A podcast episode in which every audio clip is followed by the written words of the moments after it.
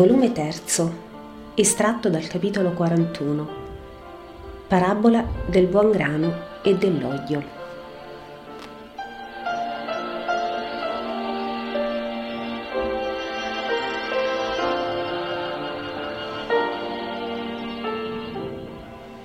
Un'alba chiara imperla il lago e lascia i colli di una nebbia leggera.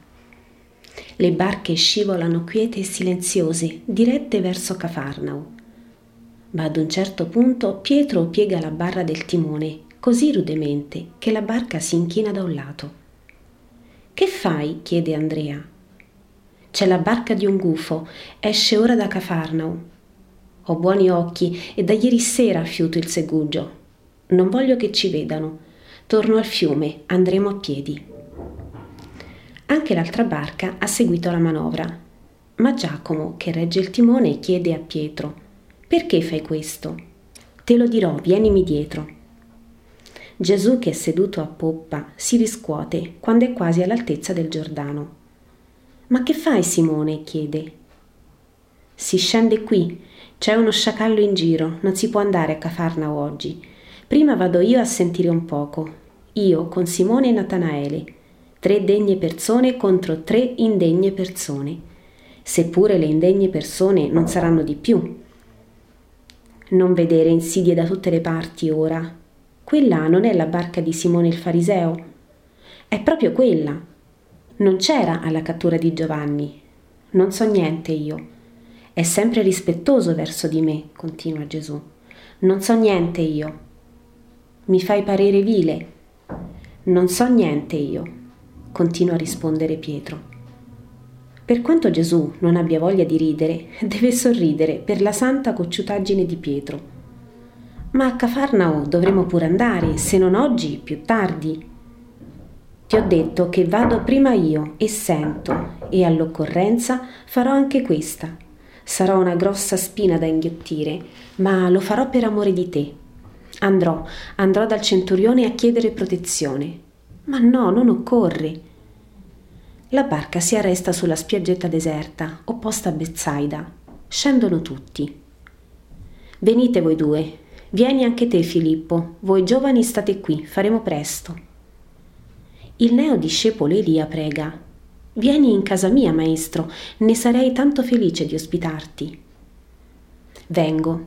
Simone, mi raggiungerai alla casa di Elia. Addio, Simone, va, ma sii buono, prudente e misericordioso. Vieni che ti baci e benedica.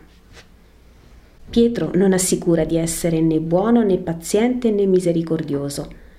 Tace e scambia il bacio col suo maestro. Anche lo zelote, Bartolomeo e Filippo, scambiano il bacio di addio e le due comitive si separano andando in opposta direzione. Entrano in Corozimme che l'aurora è già finita in giorno pieno. La casa di Elia è presto raggiunta, ma già molti a Corozimme sanno che è giunto il maestro e mentre Gesù sta per porre il piede sulla soglia, una madre accorre gridando Gesù, figlio di Davide, pietà della mia creatura. Ha sulle braccia una fanciulla di circa dieci anni, cerea e magrissima, più che cerea, giallastra. Che ha tua figlia? gli chiede Gesù. Le febbri le ha prese alla pastura lungo il Giordano, perché siamo i pastori di un ricco. Io sono stata chiamata dal padre presso la bambina ammalata. Egli ora è tornato ai monti. Ma tu sai che con questo male non si può passare in luoghi alti. Come posso stare qui? Il padrone mi ha lasciato fino ad ora, ma io sono alle lane e alla figliata Viene il tempo del lavoro per noi pastori, saremo licenziati o divisi se io resto. Vedrò morire la figlia se vado all'Ermon. Hai fede che io possa? Oh, ho parlato con Daniele pastore di Eliseo, mi ha detto, il nostro bambino guarisce ogni male, vai dal Messia. E da oltre Meron sono venuta con questa fra le braccia cercando te, avrei sempre camminato fino a trovarti non camminare più altro che per tornare a casa, al lavoro sereno. Tua figlia è guarita perché io lo voglio. Vai in pace. La donna guarda la figlia e guarda Gesù. Forse spera di vedere tornare grassa e colorita la fanciulla all'istante. Anche la fanciulla sgrana i suoi occhi stanchi, che prima teneva chiusi, in volto a Gesù e sorride. Non temere, donna, non ti inganno. La febbre è sparita per sempre. Di giorno in giorno ella tornerà forte. Lasciala andare, non barcollerà più e non sentirà stanchezza. La madre posa al suolo la fanciulla che sta ben ritta e sorride sempre più giuliva. Infine trilla con la sua voce argentina. Benedici il Signore, mamma, sono ben guarita, lo sento e nella sua semplicità di pastorella e di fanciulla si lancia al collo di Gesù e lo bacia. La madre, riservata come l'età insegna, si prostra e bacia la veste benedicendo il Signore. Andate, ricordatevi del beneficio avuto da Dio e siate buone. La pace sia con voi. Ma la gente si affolla già nell'orticello della casa di Elia e reclama la parola del Maestro e per quanto Gesù non abbia molta voglia di farlo, addolorato com'è per la cattura del Battista, pure si arrende e all'ombra degli alberi inizia a parlare. Ancora in questo bel tempo di grani che spigano, io vi voglio proporre una parabola presa dai grani. Udite. Il regno dei cieli è simile ad un uomo che seminò buon seme nel suo campo ma mentre l'uomo e i suoi servi dormivano, venne il suo nemico e sparse seme di loglio sui solchi e poi se ne andò. Nessuno sul principio si accorse di nulla. Venne l'inverno con le piogge e le brine, venne la fine di Tebet e germogliò il grano. Un verde tenero di foglioline appena spuntate. Parevano tutte uguali nella loro infanzia innocente Venne Shebatte e poi Adar, e si formarono le piante e poi granirono le spighe.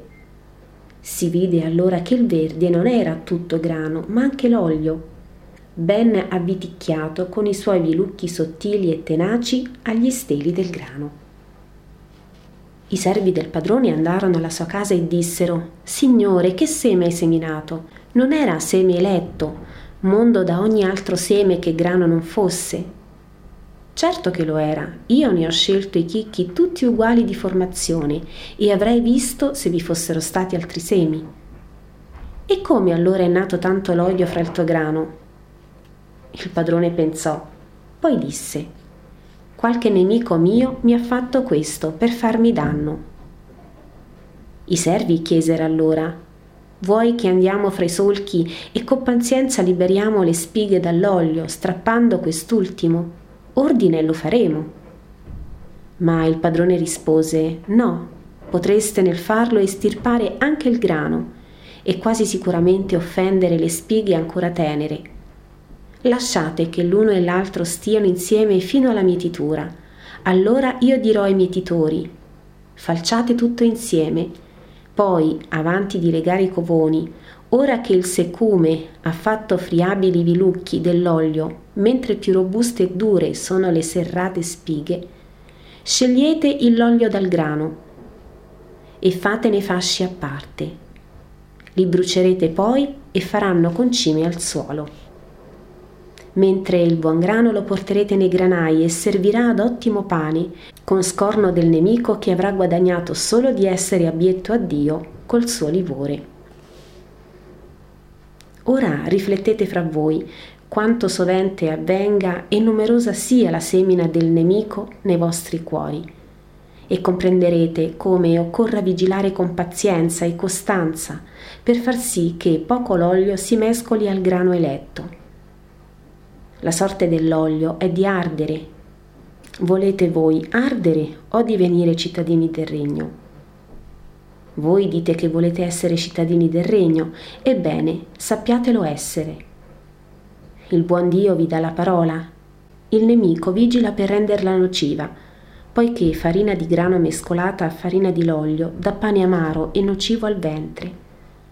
Sappiate col buon volere, se l'olio è nell'anima vostra, sceglierlo per gettarlo onde non essere indegni di Dio.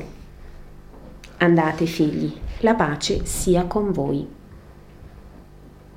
La gente sfolla lentamente.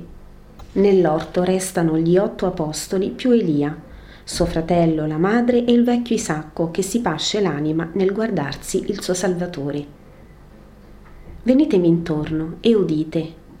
Vi spiego il senso completo della parabola che ha due aspetti ancora oltre quello detto alla folla. Nel senso universale la parabola ha questa applicazione. Il campo è il mondo, il buon seme sono i figli del regno di Dio, seminati da Dio sul mondo in attesa di giungere al loro limite ed essere recisi dalla falciatrice e portati al padrone del mondo perché li riponga nei suoi granai. Il loglio sono i figli del maligno, sparsi a loro volta sul campo di Dio nell'intento di dare pena al padrone del mondo e di nuocere anche alle spighe di Dio. Il nemico di Dio li ha per sortileggio seminati apposta, perché veramente il diavolo snatura l'uomo fino a farne una sua creatura, e questa semina per traviare altri che non ha potuto asservire altrimenti. La mietitura, anzi la formazione dei covoni e il trasporto degli stessi ai granai, è la fine del mondo e coloro che la compiono sono gli angeli. A loro è ordinato di radunare le falciate creature e separare il grano dall'olio. E come nella parabola questo si brucia, così verranno bruciati nel fuoco eterno i dannati, all'ultimo giudizio. Il figlio dell'uomo manderà a togliere dal suo regno tutti gli operatori di scandali e di iniquità, perché allora il regno sarà e in terra e in cielo e fra i cittadini del regno sulla terra saranno mescolati molti figli del nemico. Questi raggiungeranno, come è detto anche dai profeti, la perfezione dello scandalo e dell'abominio in ogni ministero della terra e daranno fiera noia ai figli dello Spirito. Nel regno di Dio nei cieli già saranno stati espulsi i corrotti, perché corruzione non entra in cielo. Ora dunque gli angeli del Signore, menando la falce fra le schiere dell'ultimo raccolto, falceranno e separeranno il grano dall'olio e getteranno questo nella fornace ardente, dove è pianto e stridore di denti, portando invece i giusti, l'eletto grano, nella Gerusalemme eterna, dove essi splenderanno come soli, nel regno del Padre mio e vostro.